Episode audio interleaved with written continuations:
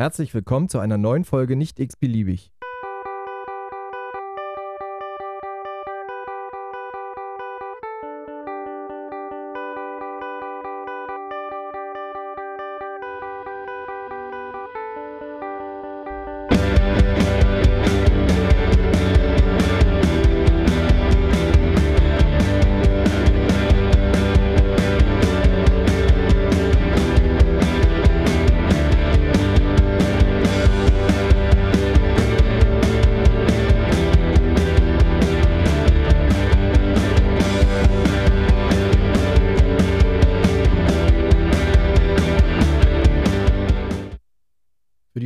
Folge konnte ich einen ganz besonderen Gast gewinnen. Ähm, das ist ein Gast, den ich schon mehrmals angefragt habe ähm, und wir das jetzt endlich mal geschafft haben, auch in Präsenz äh, uns zu treffen. So, dann begrüße ich jetzt den Stefan. Äh, mit Stefan äh, verbindet mich eine lange Zeit auf Arbeit äh, auf verschiedenen Bereichen äh, und ich glaube, seit mindestens einem Jahr äh, arbeiten wir nicht mehr zusammen. Und vielleicht stellst du dich einfach kurz selbst mal vor. Hi, ich bin Stefan. Ich bin ähm, ja seit anderthalb Jahren jetzt getrennt von Christian. Bin froh, ihn wiederzusehen. Wir hatten einen schönen beruflichen Weg gemeinsam. Ich bin wie er auch Fachkrankenpfleger für Anästhesie und Intensiv. Ähm, hatte ähnlich wie Christian Einstieg in den Beruf über den Zivildienst. Also ich habe die Folge, die habe ich sehr genossen, wo du so ein bisschen darüber geredet hast. Hat für mich einen hohen Wiedererkennungswert gehabt bin mittlerweile tatsächlich erschreckenderweise seit über 20 Jahren im Krankenhaus tätig und bin, oder im Gesundheitssektor, sagen wir es mal so, bin seit anderthalb Jahren aus der unmittelbaren Patientenversorgung raus und trotzdem aber ganz nah am, am Puls der Zeit. Ich arbeite jetzt in einem Rettungsstellen-Setting, mehr administrativ, visionär, könnte man das sagen. Genau, und bin total geehrt, Teil dieses Podcasts heute zu sein. Ja, bin ich auch. Also wir haben, ich habe schon eine ganze Weile äh, gebuhlt und gefragt, ob du nicht Zeit hast und äh, weil es ja doch auch ein bisschen, bisschen Zeit verhaftet, die man ja sonst vielleicht für sinnvollere Sachen nutzen würde, so Familie oder äh, andere Freizeitaktivitäten. Ähm, und wir haben tatsächlich äh, Zeit gefunden, auch heute, äh, das mal aufzunehmen auch mal in Präsenz uns zu treffen, nicht nur am Telefon darüber zu sprechen. Ähm, wir haben uns viele, viele Sachen überlegt, die man eventuell auch vielleicht in Zukunft als, als Folge äh, behandeln könnte und haben uns aber jetzt für ein Thema entschieden, was, glaube ich, äh, im Pflegebereich relativ aktuell ist. Also jedenfalls in dem Haus, wo ich arbeite, kam das gerade äh, frisch auf mit der Auszahlung im Monat November. Und zwar geht es um den aktuellen Pflegebonus 2022. Und da, also eigentlich heißt es ja Gesetz zur Zahlung äh, eines Bonus für Pflegekräfte und in Krankenhäusern und Pflegeeinrichtungen. So, genau, in Klammern halt äh, Pflegebonusgesetz. Zwar haben wir uns da ein bisschen äh, belesen in den Wochen und sind beide tatsächlich leer ausgegangen bei diesem Pflegebonus, was, was uns glaube ich, beide noch mehr dazu bewogen hat, äh, eine Folge über dieses Problem oder über diesen, äh, über diesen Pflegebonus und dieses Pflegebonusgesetz zu machen, weil wir halt beide ja trotzdem irgendwie Teil dieses Pflegesystems sind, so wie viele andere Kollegen auch, die, die leider halt ohne Pflegebonus 2022 ausgekommen sind oder bis jetzt auskommen müssen. Und das in der heutigen äh, Zeit, ähm, glaube ich, auch den Kollegen relativ schwer zu vermitteln ist, weil auch dieses Gesetz ziemlich lang ist, ziemlich seitenumfassend und auch ziemlich, naja, wie so eine Gesetzesgrundlage halt geschrieben ist. Ne? Also auch nicht für jeden wirklich verständlich und eher undurchsichtig. Ja, tatsächlich, das ist ähm, ein heißes Thema. Also wer aufmerksam in der Materie war, der hat im Frühjahr schon gemerkt, oh, da ist Potenzial für Fluch und Segen, ähm, weil schon in der Gesetzesvorlage, die reingebracht wurde, wo das Grundansinnen, ja, zu sagen, wir wollen Wertschätzung ausdrücken, wir wollen Leute, die besonders belastet waren in der unmittelbaren Versorgung in den letzten Jahren, wir wollen die wertschätzen, wir wollen denen nochmal ja, einen Bonus geben. Schon in dieser Vorlage hat man gemerkt, da ist eine Unwucht veranlagt, die schwierig ist. Ja, und ähm, mit der Ausfertigung des Gesetzes und mit den sozusagen Scharfschalten war dann vollends klar, oh, das, das ist eine Frage der Zeit, bis das knallt. Und in dem Setting, in dem ich jetzt bin, in der Rettungsstelle, ähm, hat es tatsächlich heftig geknallt, weil Kollegen mitkriegen, dass sie leer ausgehen, während, ähm, während die Mitarbeiter der Intensivstation viel und auch, ich finde zu Recht, auch äh, viel Geld nochmal kriegen als, als Dankeschön. Aber selbst innerhalb der Intensivstation ist auf einmal dann, wenn du einen Fachkurs hast, so wie wir, Christian, hat sich richtig gelohnt. Gab es da, gab's ja. da nochmal Unterschiede? Ja, da gab es einen Unterschied. Also derjenige, der sich Fachpfleger nennen darf, ja.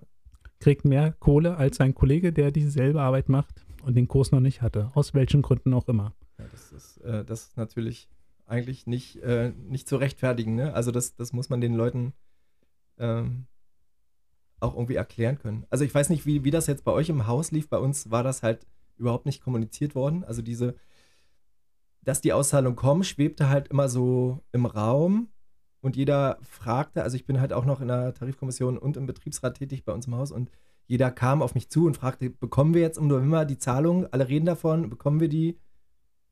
Also ich wusste schon im September, dass meine Abteilung die nicht bekommen wird. Mhm. Habe immer noch gehofft, dass da das Haus sich vielleicht eine Lösung einfallen lässt, ähm, dass halt auch vielleicht über andere, andere Mittel zu stemmen, um vielleicht eine einheitliche Lösung fürs ganze Haus und mhm. für nicht nur die Pflege, sondern vielleicht auch für die Therapeuten zu finden. Ähm, was aber bis jetzt halt nicht passiert ist. Aber ähm, ja, wie soll ich das sagen? Also ich finde, vielleicht mal retrospektiv, die ersten Corona-Zahlungen, also warst du in der Pandemie, warst du ja auch noch bei uns, ne? Yes. Also, und ähm, ja. ich weiß, also ich kann mich nicht mehr ganz genau daran erinnern, aber es gab meiner Meinung nach zwei Corona-Zahlungen auch schon im Jahr 21. Jedenfalls, genau. jedenfalls in dem Haus, in dem ich arbeite, die auch staatlich refinanziert waren, jedenfalls teilweise. Und da gab es ja gewisse Vorgaben, die das Krankenhaus erfüllen muss, um Teil oder um äh, Geld ausgezahlt zu bekommen vom Staat. Also das waren, glaube ich, immer so Knackpunkte, 50 anbehandelte Patienten mit Covid mhm. ähm, im, im Bereich des äh, Krankenhauses und dann hätte man pro Mitarbeiter natürlich gerechnet auf seine Stellenzahl äh, anteilig dann halt eine Summe X bekommen. Die wäre, glaube ich, um mal ein bisschen aus, aus meiner aus meinem Bereich zu erzählen, bei uns wären das pro Mitarbeiter bei 40 Wochenstunden irgendwas um die 330, 350 Euro gewesen. Mhm. Nur diese reine Summe, die vom Staat kam.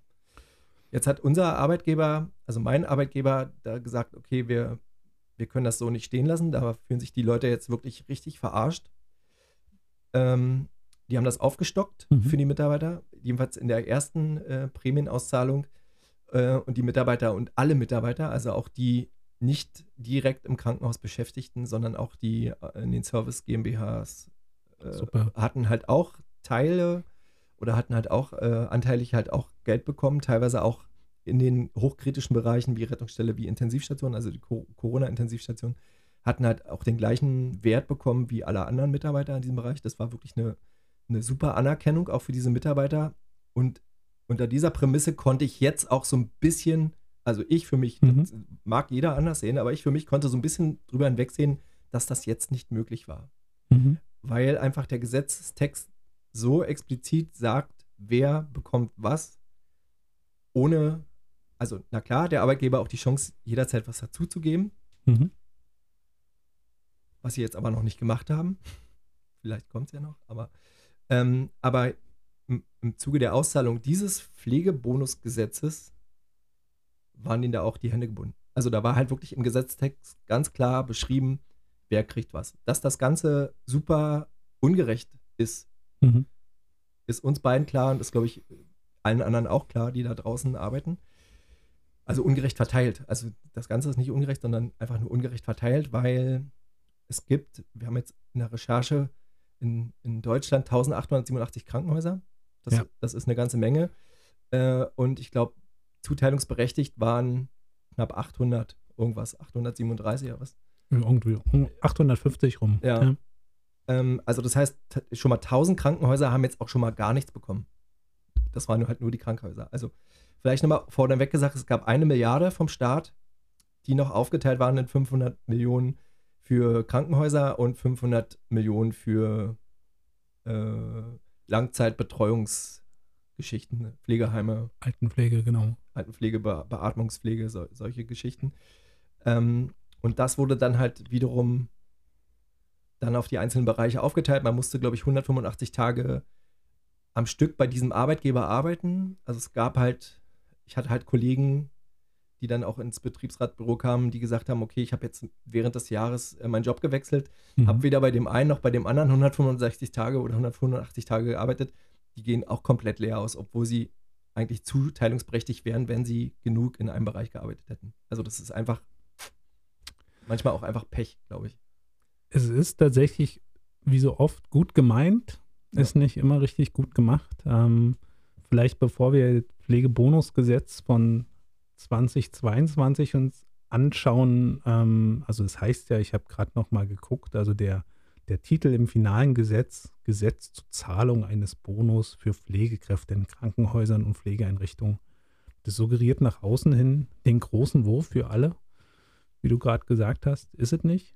Aber bevor wir da uns richtig raufstürzen, ich würde gerne noch mal auf diesen, also weil das hat ja eine Geschichte, ne? das, Gesche äh, das Gesetz von diesem Jahr hat ja sozusagen Vorläufer. Das hat, ähm, da, steck, da steckt ja ein Stück weit für mich eine Haltung dahinter, wo Politik versucht, ein System, was kränkelt, irgendwie zu unterstützen, verzweifelt versucht, Wertschätzung zu zeigen. Man hatte das 2020 schon angerührt mit den ersten Corona-Prämien, ähm, die möglich waren, die ermöglicht wurden. Und ich kann mich total gut erinnern. Also ich war ähm, 2020 halt auch noch mit in diesem, in, in dem Haus, wo du jetzt arbeitest. Wir waren in Berlin sogenanntes Level 2 Haus. Das sagt jetzt, wenn jetzt hier bundesweit Hörende dabei sind, das sagt nicht allen was, weil das war ein Berliner Konstrukt. Wir haben in Berlin, haben wir Level 1, Level 2 und Level 3 Häuser gehabt. Das heißt, es gab Level 1 Häuser, wo die schwerstkranken Covid-Fälle, die ECMO-Pflichtigen standardmäßig hinkamen. Das wurde zentral gesteuert. Da gab es über die Feuerwehr gab es einen Verteiler, wo kommt welcher Patientin, ähm, die, die wirklich am schwersten getroffen hat. Die sind zum Beispiel in die Charité gegangen und da gab es Stationen, die waren gefühlt komplett mit ECMOs voll und mit ECMO-pflichtigen Patienten. Das waren Level 1. Dann gab es Häuser wie unseres, die praktisch bis ran an die ECMO und manchmal auch bis zur ECMO äh, beatmungspflichtige Covid-Patienten versorgt haben. Und dann gab es halt Level 3 Häuser. Das war, sage ich mal, das ganz normale Wald- und Wiesenkrankenhaus. Was, und das darf man nicht vergessen, äh, die Level 3 Häuser, die haben praktisch für Level 2 und Level 1 Häuser den Rücken freigehalten. Also das waren die, die haben, weil in den großen Häusern haben dann ähm, die Kapazitäten gefehlt für die ganz normalen Notfälle. Die sind dann anderswo gelandet. Und die waren halt auch total ähm, herausgefordert. Also am Limit. Ne? Also noch mehr am Limit, als sie, als sie von, von vornherein schon wahrscheinlich sind. Ne? Genau, und das in einem Kontext, wo man sagt, also noch schon vor Corona ging es den Krankenhäusern nicht gut und ging es den Intensivstationen selten gut. Ja, das ist jetzt nicht, dass wir aus dem Füllhorn irgendwie der Pflege kamen, sondern wir in eine Mangelsituation kommt eine Pandemie hinein. Man merkt, oh, das ist irgendwie schwierig. Und ähm, wir versuchen das zu organisieren. Das war vernünftig, finde ich, dass man so diese Levelversorgung zumindest in einem Bereich wie Berlin geschaffen hat. Das hat durchaus gute Sachen, ähm, gute Aspekte gehabt, führte aber dazu, dass ich gleich im System sozusagen schon 2020 angelegt hatte, wenn man dann so eine Bonusgeschichte macht, wie sie damals angelegt war. Ganz viele Pflegekräfte gehen erstmal außen. Also gehen ohne Bonus nach Hause und weiter in die Pandemie und in die Versorgung. Und ich rede jetzt nicht nur von Intensivstationen, ich rede von Hebammen, ich rede von Leuten im Herzkatheter, in der Endoskopie, in der Anästhesie, in den Rettungsstellen. Also man hatte da eine Doublette. Ähm, ich glaube, in der ambulanten Pflege war es auch ganz schwierig. Ich also glaub, auch die, die Therapeuten fallen mir da auch ein. Ne? Physi Physi Physiotherapeuten, die jetzt auch in diesem Gesetz von 22 halt überhaupt nicht vorkommen. Also auch Ergotherapeuten, die halt am Bett waren, die gewiente und nicht gewiente äh, äh, Covid-Patienten auch betreut haben, ja, die wirklich am, am Puls der Zeit äh, wirklich im, im Auge des Tornados sozusagen in den Intensivstationen gearbeitet haben, ähm, bekommen jetzt halt auch gar nichts. Genau, und die haben halt 2020 auch schon nichts gekriegt. Nee. Und, äh, oder 2021. Ich weiß, ich ja. hatte so einen großen Frust 2020, also einmal mit, mit Start der Pandemie, oder mit Start des Lockdowns waren, waren wir damals eigentlich mitten in den Tarifverhandlungen. Die sind dann mal kurz, hm. kurzerhand gefühlt einfach sehr abgekürzt worden mit einem hm, damals katastrophalen Ergebnis. Ähm, fand ich jetzt nicht. Nee, okay, ja. Also ich, ich fand Also ich als Teil der Tarifkommission kann sagen, ich fand es okay für, ja. für den. Ähm, für aber, die Situation. Ich ja. fand es ähm, aus 2019 kommt ein Schlag ins Gesicht, aber das ist ein anderes Thema. Aber was mich dann 2020 genervt hat, also neben dieser anfänglich permanenten gefühlten Bedrohung, weil wir nicht so richtig greifen konnten, womit wir es zu tun haben, ist, dass überall war die Rede von Prämie und das Einzige, was ich als Dankeschön, tatsächlich Dankeschön aus dem ersten Jahr 2020 von meinem Haus mit nach Hause bringen konnte, war eine große, eine große Dose von Nivea, wo Danke drauf stand. Die habe ich nicht bekommen. Ja, siehst du? Ich hatte, also, also ich, ich muss Träger äh, Heineken alkoholfreies Bier, was kurz vorm Ablaufen war. Ja, das ist vielleicht noch ein bisschen besser als, also ich glaube, dieser Cremetiegel, der steht da immer noch irgendwo. Ähm, das, das war irgendwie, das war. Und dafür hatte ich sogar noch, genau, ich habe an so einer Studie teilgenommen wegen Antikörpern. Oh. Da, dafür gab es es dann. Oh. Also das war so die einzige Form. Und das hat mich total genervt, ne, weil irgendwie im Bekanntenkreis Leute so, oh Stefan, Mann, ihr macht eine tolle Arbeit auf der Intensivstation, jetzt gibt es auch noch den Bonus und ich denke, ja, nee, gibt's nicht. Interessanterweise 2021 gab es es dann. Das Haus hatte sich auch, muss ich retrospektiv sagen, Zeit gelassen, das gut zu gut anzuschauen. Was machen sie jetzt mit den Gesetzesvorgaben? Wie kriegen sie eine Form von Gerechtigkeit für unser Haus, wo wir damals waren, hin? Wie kann man versuchen, da irgendwie drauf zu reagieren. Ob das 100% gelungen ist, weiß ich nicht. Auf jeden Fall, ich hatte tatsächlich eine Corona-Prämie dann dort. Das war schön, aber stand, wenn ich überlege, für, für das, was wir da gemacht haben, steht irgendwie schwer in Relation. Ich hatte zu dem Zeitpunkt nicht im Blick, dass viele Leute das gar nicht kriegen. Mhm. Ja, also das war, war nicht Thema. Und ich glaube, auch heute wissen viele, die jetzt vielleicht auch den Bonus gekriegt haben, die wissen gar nicht, wer ihn alles nicht kriegt. Ja. Also gerade auch innerhalb des Hauses. Ähm, was ich mir erhofft hatte, als es jetzt dann praktisch auf 2022 zuging und auf einmal kommt wieder jemand auf die Idee, oh, weil die Pandemie ja, oh, Überraschung, weiterläuft, ja, und äh, zusätzliche Belastungen kommen, dass man sowas mal wieder machen könnte, dass man da ein bisschen schlauer rangegangen ist, ein bisschen weiter denkt und ähm, muss halt total ähm, geerdet werden an dem Punkt, wo man sieht, ne, bleibt dabei. Also es sind, ich meine, tausend Krankenhäuser, die, die gar nicht mal in Betracht gezogen werden. Da reden wir noch nicht mal davon, dass du ein Haus hast, wo bestimmte Berufsgruppen nicht in Betracht gezogen werden, sondern ganze Häuser, die nicht in Betracht gezogen werden. Das ist schon hart. Das ist wirklich hart. Also, jetzt ist äh, tatsächlich ja eine Milliarde ziemlich viel Geld.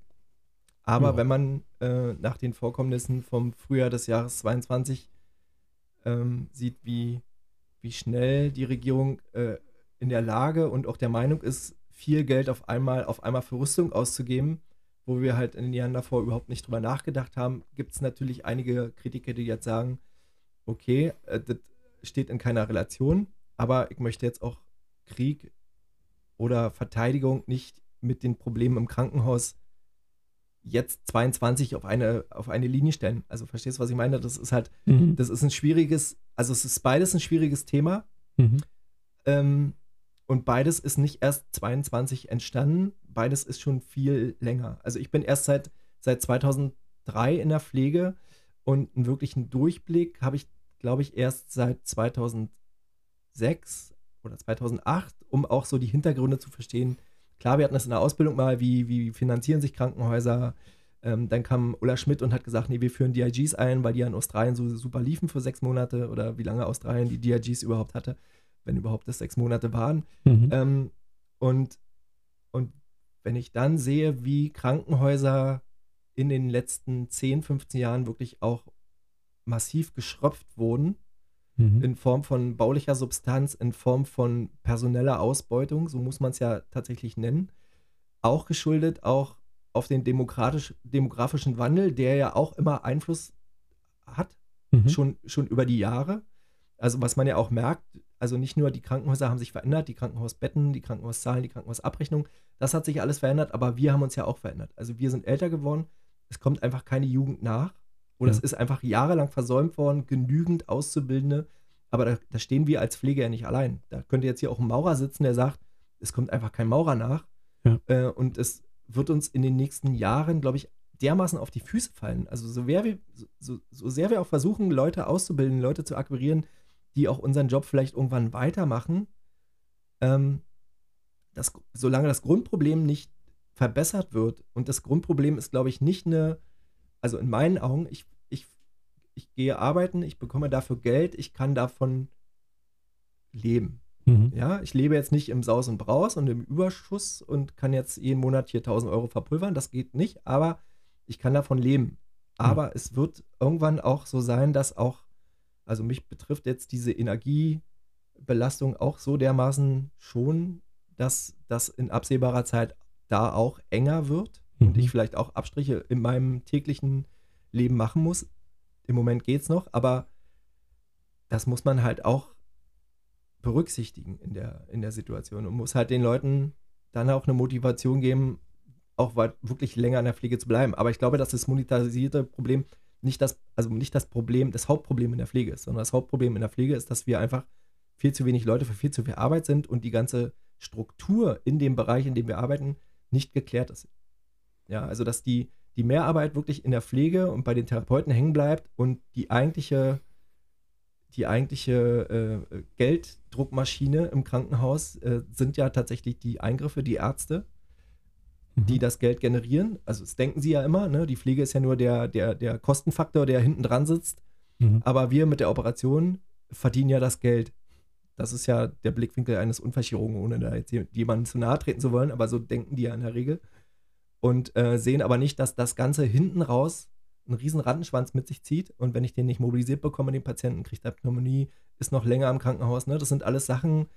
Und wenn dann ein Krankenhaus ein Krankenhausaufenthalt sich von fünf auf einmal auf 15 Tage oder auf 20 oder sogar eine Langzeitbeatmung mit anschließender Verwahrung in einem, in einem, äh, in einem Pflegeheim oder einer Beatmungs-Weaning-Station, das sind alles Kosten, die entstehen, die ja vorher keiner sieht. Ne? Der sieht halt nur, okay, ich muss meinen Gammanagel operieren. Ob dieser Gammanagel jetzt wirklich noch zielführend ist hm. bei diesen Patienten, also da, da, ich glaube, allein darüber könnten wir eine ganze Folge machen und ich bin jetzt auch maximal abgeschweift von dem eigentlichen Thema. aber, ähm, aber das sind so Sachen, wo, wo ich denke, sieht das denn keiner? Also sieht denn keiner, dass, dass äh, also uns beiden bekannte Leute äh, wettern halt in den sozialen Medien auch massiv rum, wie schlimm die Situation ist. Die ist sie auf jeden Fall. Und die ist sie aber auch nicht erst seit heute. Und dieses Problem bestand halt wirklich auch schon vor der Pandemie. Und hat die Pandemie hat das Ganze vielleicht erstmal nochmal so ein bisschen zum Tragen gebracht und nach oben gehoben. Aber nur durch dieses Rumgemecker und immer wieder drauf reingeschlage, ohne, ohne eine wirkliche Problemlösung auch mal an den Tag zu bringen oder zu sagen, lass uns das doch mal so versuchen, ähm, wird das halt nicht gehen. Also ich kann nicht den ganzen Tag meckern, ohne zu sagen, aber hier ist meine Lösung, das könnten wir mal probieren. Mhm. Oder, also so, so sehe ich das. Also ich, deswegen, also ich meckere in mich hinein, aber versuche für mich und für meine Umgebung und auch vielleicht für, den, für die Abteilung, in der ich arbeite, schon das Maximale rauszuholen, ohne dass ich das ganze Ding gegen den Baum fahre. Also und auch jeden zu verheizen. Also, weißt du, was ich meine? Ja, ja. Ähm, tatsächlich, das ganze Finanzierungsding, das ist halt schwierig seit vielen, vielen Jahren. Ähm, es gibt so einen ganz einfachen Qualitätszirkel, Plan, to Check, Act, ja, du planst was, ähm, dann checkst du es nochmal, dann setzt du es um. Ähm, und äh, du guckst halt, passt halt immer wieder an, ja. Also Plan, tun, checken, anpassen, blum, blum, blum, immer wieder. Und ich finde, bei, bei unserem aktuellen Finanzierungssystem, was wir im Gesundheitswesen waren, hätte man diesen ganz einfachen Qualitätszirkel schon vor 10, 15 Jahren ansetzen können, nachdem man die ersten Jahre gemerkt hat, oh, das läuft nicht rund. Da gab es immer wieder so Versuche, dann wurde das Pflegebudget mal rausgerechnet und so, was auch schon gut war, aber so richtig rund ist es nicht. Und tatsächlich vielleicht ähm, am gestrigen Tag hat so eine Expertenkommission ähm, praktisch Vorschläge ja auch veröffentlicht. Vielleicht kann man das mal so als Thema machen ähm, in den nächsten Folgen, weil es spannend ist, was sie dort vorschlagen für die Zukunft, äh, wie Krankenhäuser aufgestellt werden sollen, wie die finanziert werden sollen und so weiter und so fort. Das könnte was Gutes werden, hat aber mindestens, steht schon im Vorschlag, ist ja, glaube ich, erstmal nur der Vorschlag, fünf Jahre Übergangszeit. Also da fließt noch viel Wasser die Spree hinunter oder wenn es zu trocken ist, auch wieder hoch, ähm, bis sich da was tut. Ich finde halt, wenn ich jetzt zurückdenke mit diesen Bonusgeschichten, ähm, ich bin so ein bisschen verwundert, was, was, was man damit machen möchte. Also ich habe jetzt auch nochmal, ich habe sowohl in dem aktuellen Gesetzestext zum Pflegebonusgesetz ähm, wie auch in dem in den Vorschlägen, die dazu gemacht wurden, gelesen und habe die ganze Zeit gesucht, was will man denn, was will man genau honorieren? Also was ist, also mir fehlt so ein bisschen die Präambel. Wo, wo will ich damit hin? Mit diesen, ähm, ja. ne, ne, gibt es da eine klare Intention so richtig? Da wurde von Belastung fürs Gesundheitssystem durch SARS-CoV-2 wurde da gesprochen und so weiter und so fort. Aber das ist so unspezifisch und vor allem, das trifft ja wirklich alle. Und das trifft halt nicht nur die Häuser und das ist der Gesetzestext, der halt aktuell dasteht, die im letzten Jahr zehn Patienten mit 48, jeweils 48 Beatmungsstunden betroffen haben. Ja, das gesamte System war arg gebeutelt und war herausgefordert und ist es nach wie vor. Und jetzt hat man mit diesem Bonussystem und mit den Definitionen, wer es kriegt oder wer es nicht kriegt, aus meiner Sicht das Potenzial für einen ganz fiesen Pull-Effekt, also wenn man das überhaupt heutzutage noch sagen darf, ja, ist ein bisschen verbrannt der Begriff, aber einen Pull-Effekt in dem Sinne geschaffen, dass Leute sehr wohl sagen, warum arbeite ich denn hier in meiner kleinen Klitsche? Gehe ich halt zum Max-Versorger, da kriege ich wenigstens alle zwei Jahre mal einen Bonus. Ja, ja also das ist, ähm, und äh, ich höre, ich habe mit Leuten zu tun in kleineren Krankenhäusern, die genauso argumentieren. Die sagen, ey, Stefan, ganz ehrlich, wenn ich mich in meinem Beruf schon fast tot mache, warum dann da, wo ich schlechter bezahlt werde? Und die wechseln dann. Und die fehlen in den kleinen Häusern. Und diese kleinen Häuser, ähm, wie sinnvoll da jedes einzelne Haus eine Strukturen hat, will ich jetzt nicht diskutieren. Aber ähm, die sind tatsächlich das Rückgrat unserer Krankenhauslandschaft. Die sind über weite Strecken nicht wegzudenken. Die halten den großen Häusern den Rücken frei. Ganz also, ehrlich. Also ich glaube, wir sind einfach auch in einer Luxussituation in, innerhalb Berlins. Ähm, wenn man dann halt mal ins Umland schaut, äh, da ist halt dann wirklich jedes kleine Krankenhaus ländlich, so ländlich wie es dann ist, halt auch wirklich wichtig, um auch Berlin den Rücken freizuhalten. Ja. Also dann, so wie die Level 3 Krankenhäuser äh, mitten in der Pandemie wichtig sind, äh, so sind halt die ländlichen Krankenhäuser in, in äh, Eisenhüttenstadt zum Beispiel. Also das ist halt meine Geburts, äh, mein Geburtskrankenhaus, wo ich geboren wurde, mhm. ähm, wo es wirklich drunter und drüber geht, wo wirklich alle halbe Jahre irgendwie der Geschäftsführer wechselt, gefühlt, äh, weil, weil da halt auch nichts erwirtschaftet werden kann.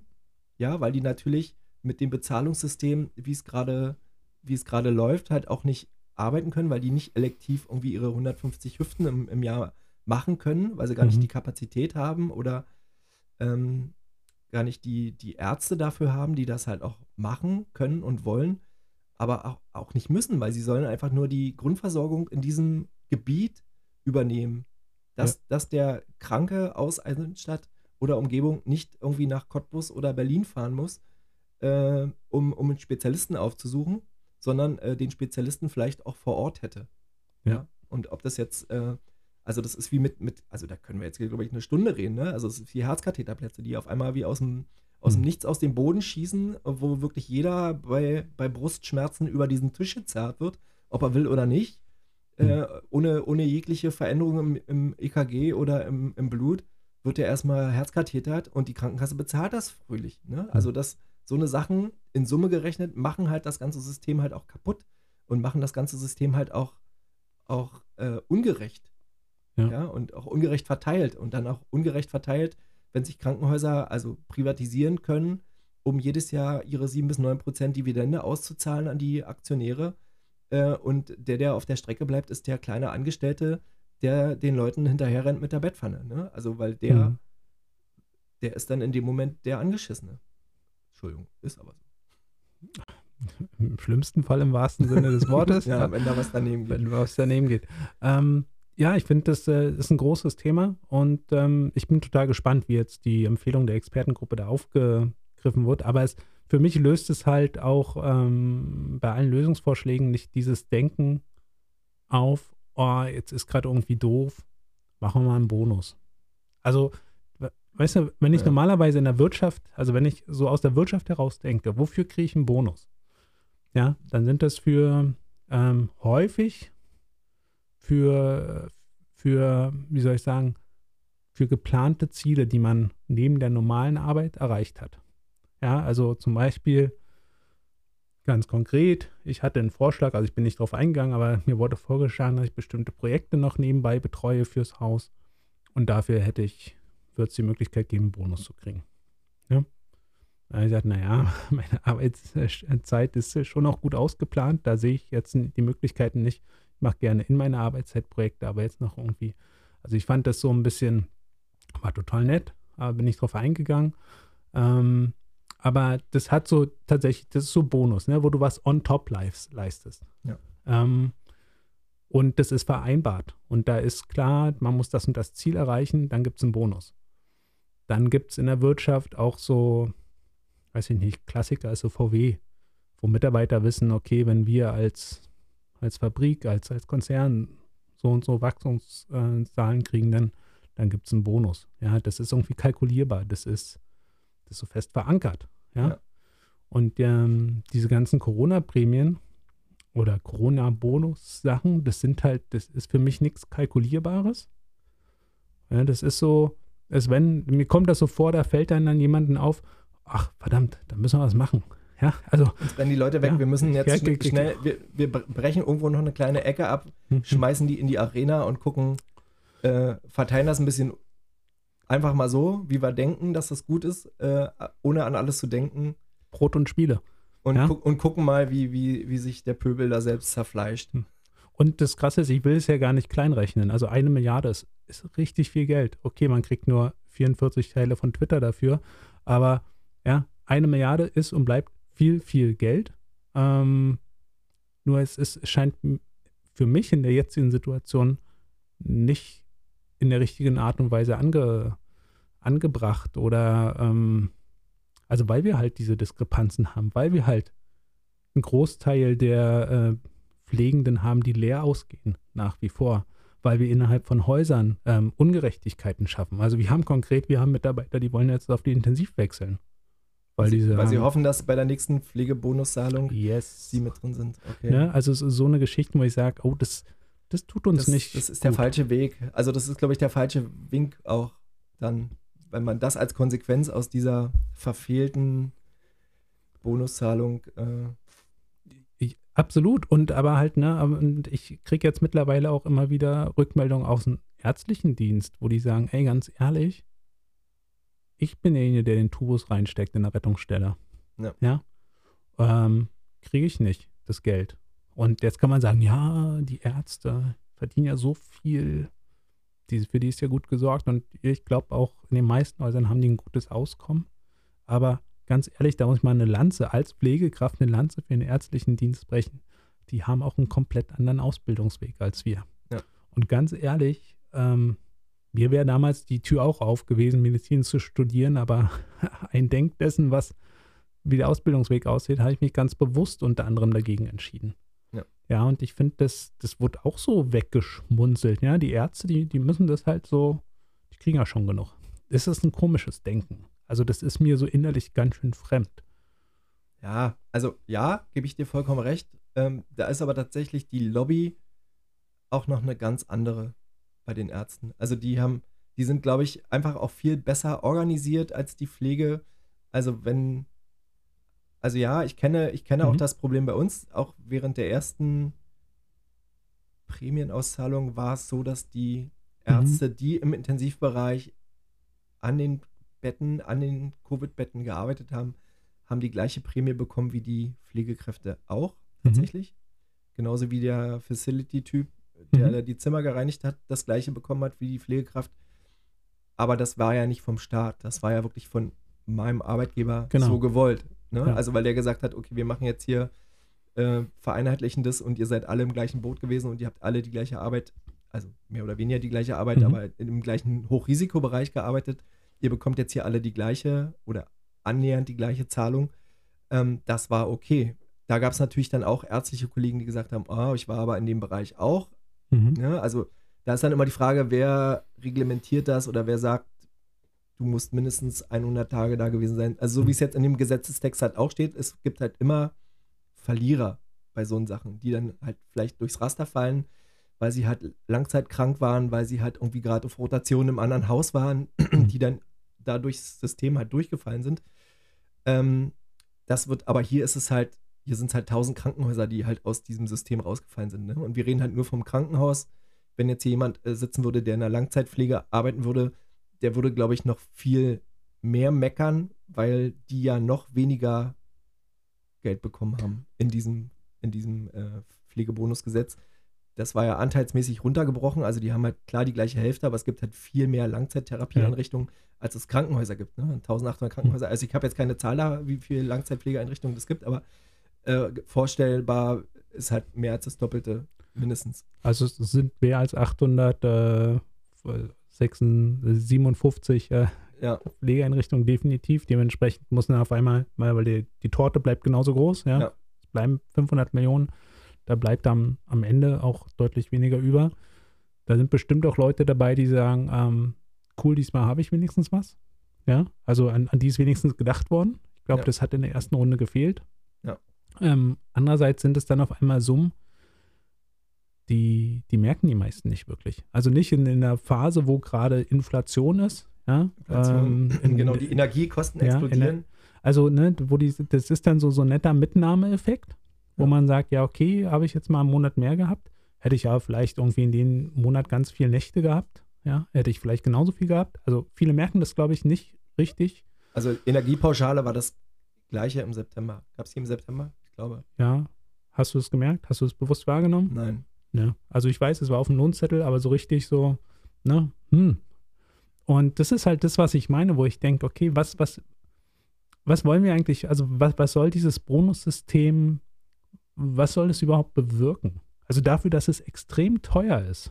Ja, also du gehst mit einem hohen Input äh, rein, ist der Output für mich ganz, ganz schwierig. Diejenigen, die es gekriegt haben, sind happy, sind ne, nehmen das dankbar an. Natürlich, also ne, keiner sagt ja, wow, so als, weiß ich nicht, Intensivpflegekraft in einem Level 2 oder Level 3 Haus, so 2500 Tacken mal steuerfrei so nebenbei. Das ist schon, Kurz vor Weihnachten, das ist toll. das Also- ist super. Und tatsächlich, es muss ja bis zum 31.12. gezahlt sein. Also es fällt genauso in diese Vorweihnachtszeit. Und wenn du in einem Haus bist, was zum Beispiel kein Weihnachtsgeld mehr zahlt, dann denkst du, oh, das ist ja wie früher. Ja, Ja.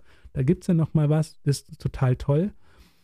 Aber ähm, damit lösen wir das grundlegende Problem nicht auf. Sondern, was wir halt merken, wir schaffen Probleme. Wir, weil wir auf einmal eine Ungerechtigkeit geschaffen haben. Ja. Innerhalb der Krankenhauslandschaft, innerhalb des Krankenhauses. Und ähm, es geht nicht in meinen Kopf rein, warum wir immer wieder über diese Bonussachen ähm, sozusagen versuchen zu gehen, da irgendwas. Ja, das ist so, so, ich erinnere mich, ich hatte mal als Teenie einen unheimlich heftigen Streit mit meinem Vater. Also das war wirklich, ich habe eine Woche nicht mit dem geredet, weil ich so sauer war über eine Sache, die, die vorgefallen ist. Und dann irgendwann stand da vor mir und hatte mir, glaube ich, ich war damals großer Football-Fan, einen riesigen Stapel mit ähm, Trading Cards, ja, äh, von der NFL mitgebracht. Das war so seine Art zu sagen, komm, lass mal wieder klarkommen. Und das kann mit einem Teenie funktionieren, ja. Ja. Aber wir gehen gerade als Gesellschaft so mit einer extrem vulnerablen Berufsgruppe oder mit einem extrem vulnerablen System um. Ja, wo man ab und zu mal sowas hinschmeißt und sagt jetzt hier, komm her, jetzt habt ihr doch gekriegt. Ja, und jetzt tatsächlich, ich höre schon oder ich sehe auch die Stimmen teilweise bei Twitter, wenn darüber diskutiert wird. Wenn halt Häuser zum Beispiel nicht in dieses Pflegebonusgesetz fallen, dann wird denen halt gesagt, naja, ihr habt doch die Möglichkeit vom Staat gekriegt, ihr könnt in den nächsten zwei Jahren bis zu 3000 Euro Inflationsprämie heißt es. Ähm, halt steuerfrei könnt ihr den Leuten geben. Und gestern erst, ich glaube, Carsten Maschmeyer heißt es. Auch bei Twitter oder bei LinkedIn hat er ganz groß ge, ähm, gesagt, hier der, die Prämie, jeder Mitarbeiter in seiner Gruppe kriegt es und Selbstverständlichkeit und so. Finde ich total super für, für, ihn und für seinen Konzern, aber es musste er erstmal können. Ja. Also ist ja jetzt nicht so, also mein Eindruck der, in der Krankenhauslandschaft ist jetzt nicht, dass man sagt, ah, ich sag mal, 3000 Euro pro Mitarbeiter haben wir auf der Tasche. Ja. Ist nicht so. Also viele Häuser, die kommen mit Ach und, Knach, äh, ähm, Ach und Krach durch. Ich habe heute Morgen erst wieder gelesen, es gibt nach wie vor nicht unerheblich viele Krankenhäuser, die ihre Pflegesatzverhandlungen, ihre Pflege, Pflegebudgets für 2020 und 2021 das ich tatsächlich auch gelesen. Ja, noch nicht zu Ende ver, äh, genau. verhandelt haben. Also sprich, die sind da auch, ähm, also die, sind in Vorleistung gegangen. Ja. ja, und das kannst du nicht beliebig oft machen, wenn du nicht viele Reserven hast. Ja. ja. Und wenn man dann sagt, auch ihr könnt doch diese Prämie da zahlen, vor die, wo keine Abgaben sind, das ist nett gemeint, aber das, das bringt ja Häusern eine ganz große Not. Wenn du als Haus, als kleines Haus, ja, ähm, eh schon irgendwie wirtschaftlich echt am Japsen bist und dann wird die Erwartungshaltung aufgebaut für, für die Mitarbeiter, politisch suggeriert im Endeffekt, ja, die nächsten zwei Jahre, da kommen nochmal so ja. 1500 Euro pro Jahr rauf. Das, ich finde das sehr, sehr schwierig. Und das sind halt tatsächlich auch wieder nur kleine, kleine Puzzlesteine. Also ich habe ja vorhin gesagt, dass dass ich mich darüber aufrege, dass sich Leute äh, über die Pflegesituation aufregen, ohne dabei einen Lösungsvorschlag mhm. zu bringen. Den müssen wir jetzt tatsächlich ja irgendwie auch noch irgendwie einbauen in unser Gespräch. Ja, aber auf jeden Fall. Also wir bringen jetzt hier die große Lösung. nee, also eine Sache, die mir tatsächlich, wo ich dachte, das wäre mal, wär mal was, was deutlich schlauere Leute als wir mal bitte durchrechnen dürfen. Ähm, das gab, als ich angefangen habe in der Pflege, war es noch so, dass Wochenend- und Feiertags- und äh, Nachtdienstzuschläge, ich glaube, steuerfrei waren.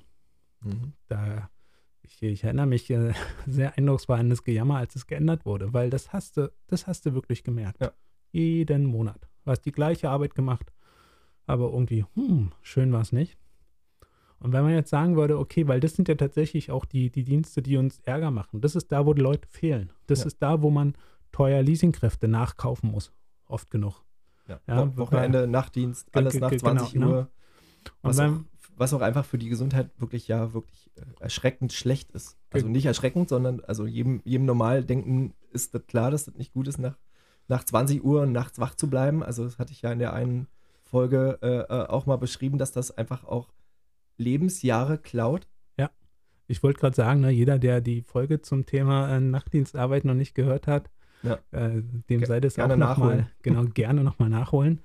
Ähm, aber was, was halt so mein Vorschlag ist, dass man sagt, statt, man jetzt schon wieder anfängt, eine Milliarde irgendwie nächstes Jahr dann rauszukloppen, weil man gemerkt hat, oh, die sind schon wieder unzufrieden und ne, vielleicht mal durchrechnen, wenn man diesen Steuernachteil, nenne ich es jetzt mal, ja. wenn man das wieder rückgängig macht. Wenn man sagt, okay, wir sehen das, dass da Berufsgruppen sind, die extrem gefordert sind, die wir gesellschaftlich brauchen, über die wir, ohne die wir in Zukunft nicht überleben werden, alle miteinander. Ähm, wie wäre es mit einem gesellschaftlichen Entgegenkommen dort? Dass man praktisch am, ans Steuersystem nochmal angeht. Dass man diese Dienste zu ungünstigen Zeiten, glaube ich, heißen die, im offiziellen Sprech, dass man da ähm, mal die anders, anders mit Sozialabgaben und Steuern ähm, belastet, als es jetzt ist.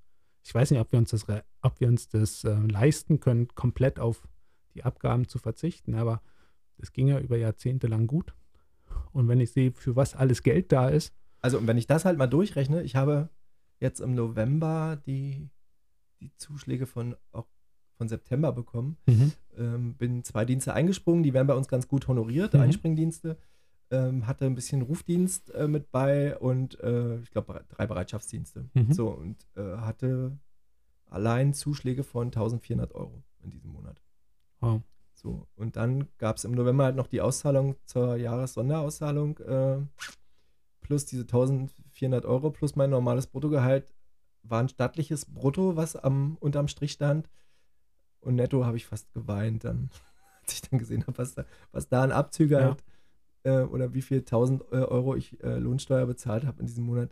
Klar, den kann ich mir irgendwie in, in einer Art und Weise halt noch über die Lohnsteuerjahresauszahlung, äh, Ja. über den Lohnsteuerjahresausgleich anteilig zurückholen.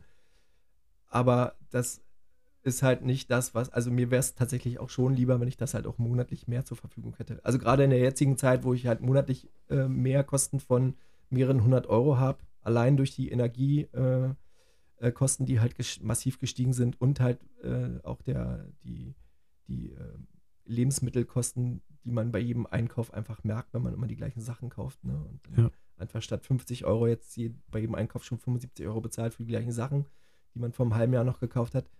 Ähm, würde das, also finde ich, ist ein guter, ein sehr guter Vorschlag, Ja. Also weil es würde tatsächlich die Kranken, also die Arbeitgeber auch entlasten. Ja. ja. Also weil die Mitarbeiter haben auf einmal jeden Monat mehr raus, Ja. ohne dass der Arbeitgeber dadurch belastet wird. Ja. Ähm, es fehlt dem Staat, aber der Staat gibt tatsächlich ja eh gerade Geld in Form von diesen Bonuszahlungen aus, wo man sagt, ist das denn sinnvoll? Das wäre tatsächlich was, also, was ja, hilft. also g- sagen wir mal so, sinnvoll ist es schon, aber es ist sinnvoll verteilt. Genau, also, na, obwohl ich würde tatsächlich die Sinnhaftigkeit in Frage stellen. Ja, Ja, also wegen der, der Gründe, die ich schon angeführt habe. ja. Ähm, und tatsächlich, ich denke halt oft an, also ich kenne so viel, viele Pflegekräfte, oft auch alleinerziehende Mütter, die dann in Teilzeit arbeiten in der Pflege. Und ähm, ist ja jetzt auch nicht so, wenn du 50 Prozent arbeitest, dass du auch nur 50 Prozent der Wochenenden von der Vollkraft machen musst. Nee. Nee. Bist, bist ja auch zweimal Ja. dann im Monat oder viermal im Monat sozusagen, also zwei Wochenenden häufig genug verplant. Und wenn ich sage, okay, wenn die dann wenigstens als Kompensation das richtig adäquat bezahlt bekäme, das wäre super. Also wir hätten auch, wir hätten auch mal wieder ein, brauchbares monetäres Argument gegen, ähm, gegen die Flucht ins Leasing, unter anderem. Ja. Weil es ist ja auch so, viele Leute, die ich kennengelernt habe, die ins Leasing gegangen sind, die sagen, ähm, ihnen fehlt eigentlich, fehlt ihnen ein Team. Ja, die sind, ne, die mögen das sehr und so und würden in, in dem System gar nicht so lange ver, äh, verbleiben wollen und gehen aber aus finanziellen Gründen dort weg. Aus finanziellen und halt auch aus, aus Freizeitgründen. Also das ist halt, das ist, aber das eine, das eine wurde ja das andere eventuell, also das ist immer so mein, mein positives Denken, wenn ich mehr Leute zur Verfügung habe, Mhm. müssen auch weniger am Wochenende arbeiten. Genau. Na, das ist ja eigentlich der, der Gedanke. Und wenn man das halt vielleicht noch gerecht aufteilt, dann muss ich vielleicht nur jedes dritte Wochenende arbeiten. So, da, das wäre Ja. ja. schon mal besser, als wenn ich jedes zweite Wochenende arbeiten Ja. muss. Ne? Also jetzt arbeite ich in einem Bereich, wo ich zum Glück vielleicht nur jedes vierte Wochenende arbeiten muss. Mhm.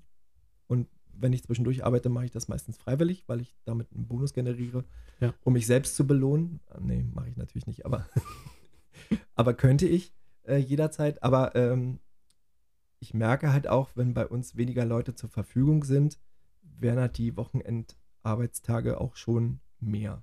Ja. Ne? Also dann ist es schon auch nicht mehr jedes vierte, sondern nur noch jedes dritte Wochenende oder Mhm. was ich dann äh, arbeiten muss. Aber ähm, was ja auch einer der Gründe war, warum ich den Bereich gewechselt habe, Ja. um einfach weniger Wochenendarbeit zu haben, äh, aber gleich viel Geld zu verdienen. Das war auch einer der Gründe von, von mir, warum ich damals zu euch in die Anästhesie rüber bin. Ja. Ähm, aber ich, also ich fände es halt wirklich, ich würde es all meinen pflegerischen Kollegen und auch den ärztlichen Kollegen ähm, gönnen, dass man da nochmal rangeht, vom Gesetzgeber her. Ja. Weil dann kommt sozusagen, dann, dann kommt die Entlastung dort an, bei denen, die die Arbeit machen. Ja. ja? Also ich habe jetzt einen, ich habe eine total privilegierte Stelle, wo ich jetzt bin, Montag bis Freitag und ähm, Gleitzeitoption und also einen tollen Chef und ich kann mich überhaupt nicht beschweren, aber zum Beispiel, dass ich jetzt keinen Corona-Bonus dieses Jahr kriege, ist völlig in Ordnung. Ne? Also was ich halt mache, ist, wenn ein Schockraum kommt oder so, komme ich mit vor und unterstütze da, aber eher im Sinne als äh, CRM-Instructor.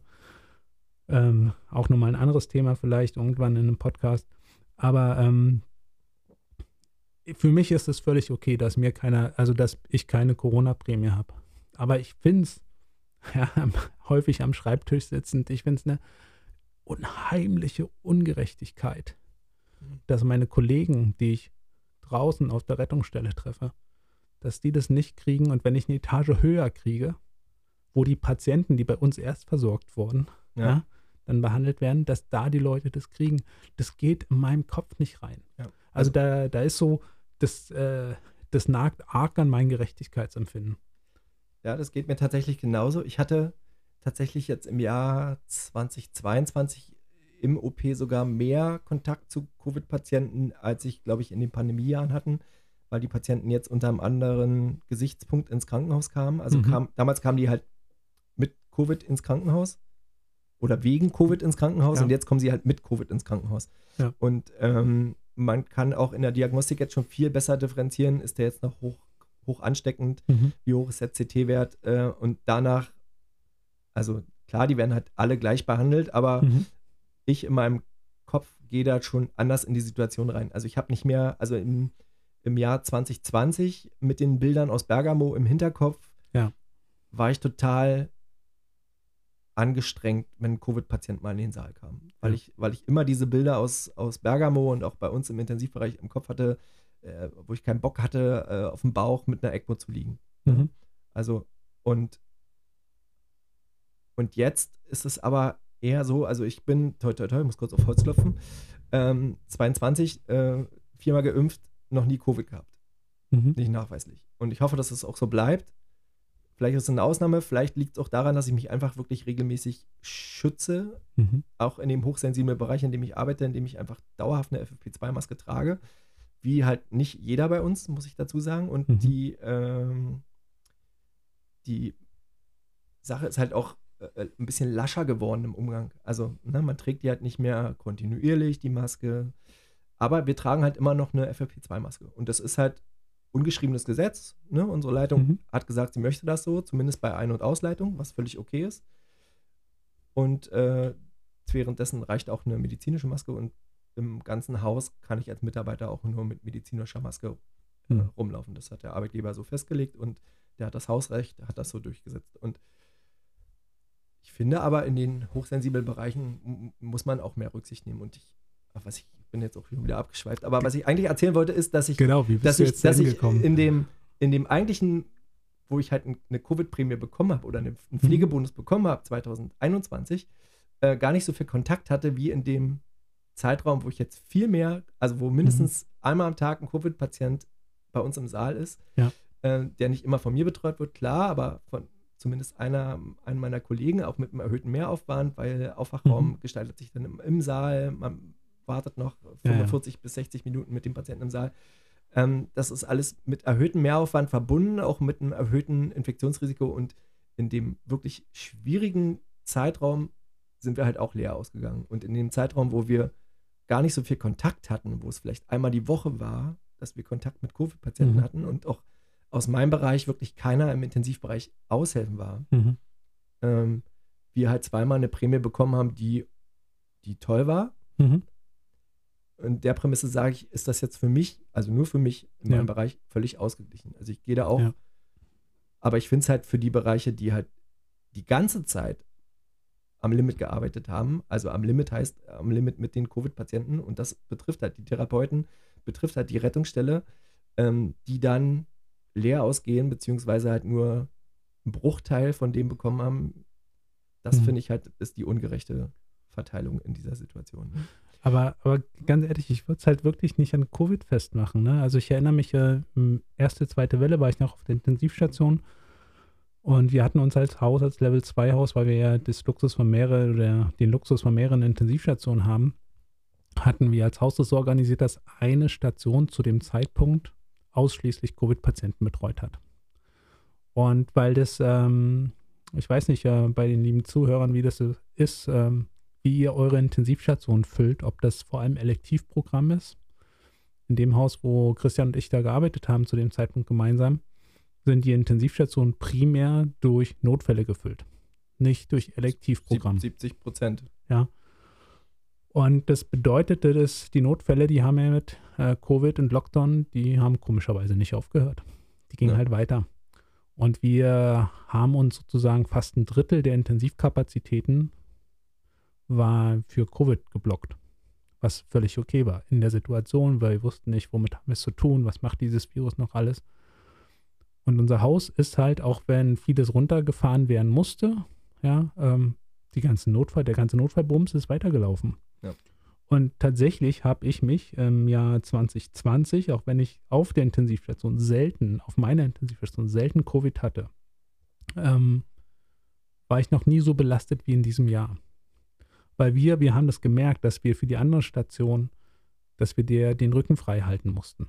Also wir waren permanent voll, permanent, ähm, leider nicht personell, sondern patientenmäßig auch wirklich schwere, schwere Fälle. Da, das war ein echt freudloses Arbeiten. Und wenn ich überlege, okay, und das ging ja jetzt auch ganz vielen, vielen Häusern so. Und ja. ähm, jetzt haben wir Dezember 2022. Ähm, wir haben auf einmal eine riesen Infektionswelle, die auch schon prognostiziert war, dass sie kommt, unabhängig von Covid. Und ähm, das System läuft wieder auf Anschlag. Und ähm, ich weiß nicht, kommt jetzt dann im Frühjahr kommt die RSV-Prämie für die Kinderkliniken. Ja, also übrigens die Kinderkliniken und Kindernotaufnahmen im Moment massiv belastet. Die meisten von, gehen, von denen gehen auch nach diesem Pflegebonusgesetz, die gehen leer aus. Ja. Weil viele Kinderkliniken haben tatsächlich nicht Covid-erkrankte, beatmungspflichtige Kinder gehabt. Also vor allem nicht 10 über 48 Stunden. Das heißt, dass unsere Kollegen in der Kinderkrankenpflege, ja, die stehen auch blank da. Und die haben so eine, die haben so eine wertvolle, wichtige Arbeit. Die betreuen die Zukunft unseres Landes. Tatsächlich, die geringe Zukunft, die noch da ist. Ähm, zum Thema Kinder, Kinder, also mhm. OPs bei Kinder und DRG-Abrechnung bei Kinder-OPs könnte man tatsächlich auch eine eigene Folge machen. Also ich kann äh, eine Geschichte aus dem, aus dem Wochenende, aus dem Bereitschaftsdienst erzählen. Lass hören. Sieben Jahre alter Junge hat eine Pansinus-OP mhm. äh, mit Durchbruch des Orbitabodens. Also wirklich so ein Matschauge auf der linken Seite. Wow. Ähm, sieben Jahre, Notfall-OP, äh, das Ganze abends 20 Uhr. Mhm. Und muss natürlich gemacht werden. Äh, wahrscheinlich in mehreren Krankenhäusern schon abgewiesen, weil keine Kapazitäten. Ähm, mhm. Wir sind jetzt kein spezielles Kinderkrankenhaus, machen aber wirklich im Endeffekt immer alles. Also wir ja. steht auf der Fahne drauf, keiner wird abgewiesen. Ja. Und wir, wir operieren alles und ziehen alles durch und ähm, haben das auch zum Glück gemacht, auch zum Glück für, den, für das Kind. Mhm. Aber äh, rein DRG-abrechnungstechnisch ist das eine Nullnummer. Mhm. Gibt keine Kohle dafür. Das ja. ist, also das ist, da macht man sogar eher noch Minus als Krankenhaus. Also das ist einfach nur eine Zahl, die mhm. wird durchgezogen und durchlaufender Posten. Damit macht man halt kein Geld. Ja. Ist halt so. Und das ist das Ungerechte. Also da, da könnte man tatsächlich auch nochmal eine Stunde füllen, mhm. nur um, das, um die Abrechnung der Kinderkrankenhäuser. Und deswegen geht es den Kinderkliniken, glaube ich, auch so beschissen, wie es denen im Moment geht. Also ich habe mal nur, mhm. nur sechs Wochen, aber im, im, in der größten Kinderintensiv im, in Berlin gearbeitet, äh, mhm. äh, während meiner Fachweiterbildung. Und, und die haben das eiskalt durchgezogen, haben gesagt, hier wird morgens gezählt, wie viele Pflegekräfte sind da. Und jeder macht zwei Patienten und mehr Betten haben wir nicht. Da wurden elektive OPs zurückgesetzt äh, und Not, Notfälle wurden wirklich abgelehnt. Die wurden dann gar nicht angeflogen. Weil, gar, weil keine Verlegungskapazitäten da waren, da, da ging es dann nicht irgendwie, wir machen, schieben mir zwei Überbetten oder so. Da mhm. waren mehrere Zimmer nicht belegt. Ja. Weil es einfach nicht ging. Was natürlich für die, für die Pflegekräfte vor Ort total gut war, weil sie halt einfach nicht überlastet oder überarbeitet mhm. wurden. Also die Arbeit war so schon anstrengend genug. Ja. Aber äh, für die Kinder, die jetzt tatsächlich keinen Platz bekommen haben, ist das halt riesen, scheiße. Ne? Also die dann in irgendein anderes Krankenhaus müssen oder teilweise geht es auch andersrum. Also wir hatten auch ein Kind, was aus der Nähe von Lübeck kam, mhm. mit einem, mit einer kaputten Niere nach, also lange Geschichte, müsste ich jetzt mal rauskramen aus meinem Kopf. Also es war ein dialysepflichtiges kleines Kind, ja. was aus, aus zwischen Hamburg und Lübeck irgendwo kam, weil in Hamburg und Lübeck und Umgebung kein äh, beatmetes Dialysebett für Kinder frei war, ja. haben sie das äh, in die größte Intensivstation nach Berlin geflogen für Kinder ist der Wahnsinn. Also was ja. da los ist. Ne? Und, ähm. und das war 2016. Also das ist jetzt nicht aktuell. Also ich glaube, mhm. es ist aktuell einfach noch verschärfter. Ja. Aber das Grundproblem besteht schon viel länger. Ja. Ne? Aber es spitzt sich halt gerade jetzt durch den RSV-Virus halt massiv zu. Also mhm. dadurch bekommt das halt auch ein bisschen Nährboden und geht halt auch medial ein bisschen durch die Decke ja. und äh, bekommt auch ein bisschen mehr Aufmerksamkeit, ähm, die sie aber schon lange haben hätten müssen. Ist so. Das stimmt. So, Stefan, ist schon wieder eine Stunde. Ganz ehrlich, Christian, ich habe äh, fest damit gerechnet. ich hab, äh, bei 30 Minuten dachte ich kurz, vielleicht schaffen wir es ja in 25 Minuten. Aber, aber ich glaube, wer, wer, bis jetzt zugehört hat, der kennt das auch schon ja. ähm, von dir. Ja, ha haben wir eine gemeinsame abschließende Haltung zum Bonus? Zu diesem Bonussystem, was da jetzt so aufgeploppt ist durch die Corona-Pandemie? Also ich, äh, äh, ja, dass sie absolut ungerecht verteilt wurde. Mhm. Und dass der Pflegebonus generell absolut ungerecht ist. Das ist meine abschließende Einschätzung. Und ähm, der Gesundheitsminister oder die Bundesregierung sich da einfach was Besseres einfallen lassen muss, um, um die Pflege irgendwie am Laufen zu halten. Dem würde ich mich auch anschließen. Also ich äh, habe bald für mich im Nachdenken äh, auf das Thema gemerkt, ich finde es Mist, das Bonussystem, weil man keine, keine gute Gerechtigkeit drin hineinkriegt. Ich finde den Gedanken halt ähm, einen steuerlichen Vorteil für Dienst, bei Diensten für ungünstige Zeiten zu schaffen. Ich finde den relativ sexy. Ja, ähm, würde mich gar nicht wundern, wenn das tatsächlich ähm, der finanzielle Mehraufwand, der dabei rumkommt, dass also dass der deutlich, also ich glaube, der ist nicht deutlich höher als das, was jetzt rausgeschmissen wurde für einen Bonus, der teilweise wirklich wehtut. Ähm, ich würde mich freuen, wenn da wirklich schlaue Leute das nochmal bitte, bitte, bitte prüfen. Ja.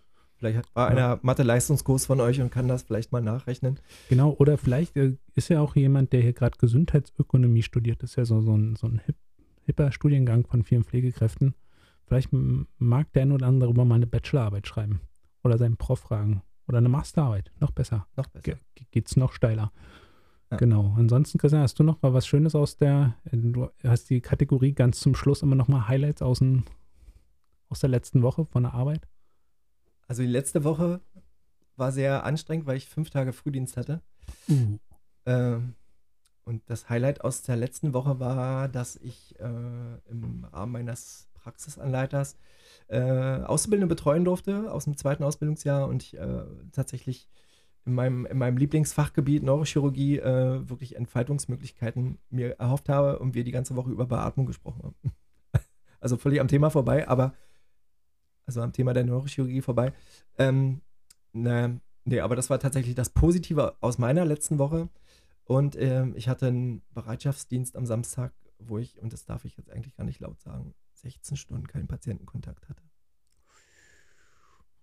Das ist noch nie passiert. Wow. Also es waren Patienten da, aber ich bin irgendwie immer drum rumgekommen. Du hast Telefon an habe ich, ich habe mich sogar einmal, einmal selbst angerufen, weil ich dachte, das Telefon ist kaputt. Sehr ähm, schön. Nee, das war wirklich, äh, also selbst in der Pandemie, mhm. wo, wo wirklich ja manchmal merkbar spürbar das ganze Elektivprogramm zurückgefahren wurde, mhm. ist mir das nie vorgekommen. Wow. Und, wahrscheinlich wird es auch nie wieder passieren, weil ich habe eigentlich eher den Ruf, dass ich das Chaos anziehe und alles, was noch nie äh, irgendwo passiert ist, ist mir meistens passiert. Ich weiß. ähm, also maligne Hyperthermie fehlt mir noch in meinem Panini-Ordner. Das, äh, ich glaube, dann kriege ich, krieg ich einen. Kriegst einen Orden. Dann krieg ich ein, nee, krieg ich so ein Bild auf dem Flur. Straße der Besten. Für immer, für immer ganz vorn. Gut, in diesem Sinne, Stefan, ich würde mich total freuen, wenn wir das irgendwann äh, zu anderen Themen äh, wiederholen könnten. Mir fallen ungefähr 2758 Themen ein, die wir da durchnehmen können. Ja. Ähm, Vielleicht findest du irgendwann die Zeit wieder, vielleicht früher als wir denken. vielleicht nicht dieses Jahr, aber äh, ab 1.1.23 würfeln wir. Gerne. Also vielen Dank für die Einladung nochmal. Vielen Dank äh, auch an alle Zuhörerinnen für eure Zeit, die ja. ihr äh, uns schenkt, uns zuzuhören. Also total spannend. Auch wenn es über eine Stunde geht. Genau. Ich glaube, wenn Christian nächstes Mal sagt, oh, er versucht unter einer Stunde, glaubt ihn einfach nee, nicht. Ja, irgendwann, irgendwann ist zwei Stunden dann mein Limit. Genau. Nein, auf gar keinen Fall. In diesem ja. Sinne, habt eine schöne Zeit. Bis in zwei Wochen. Bis dann. Ciao. Ciao.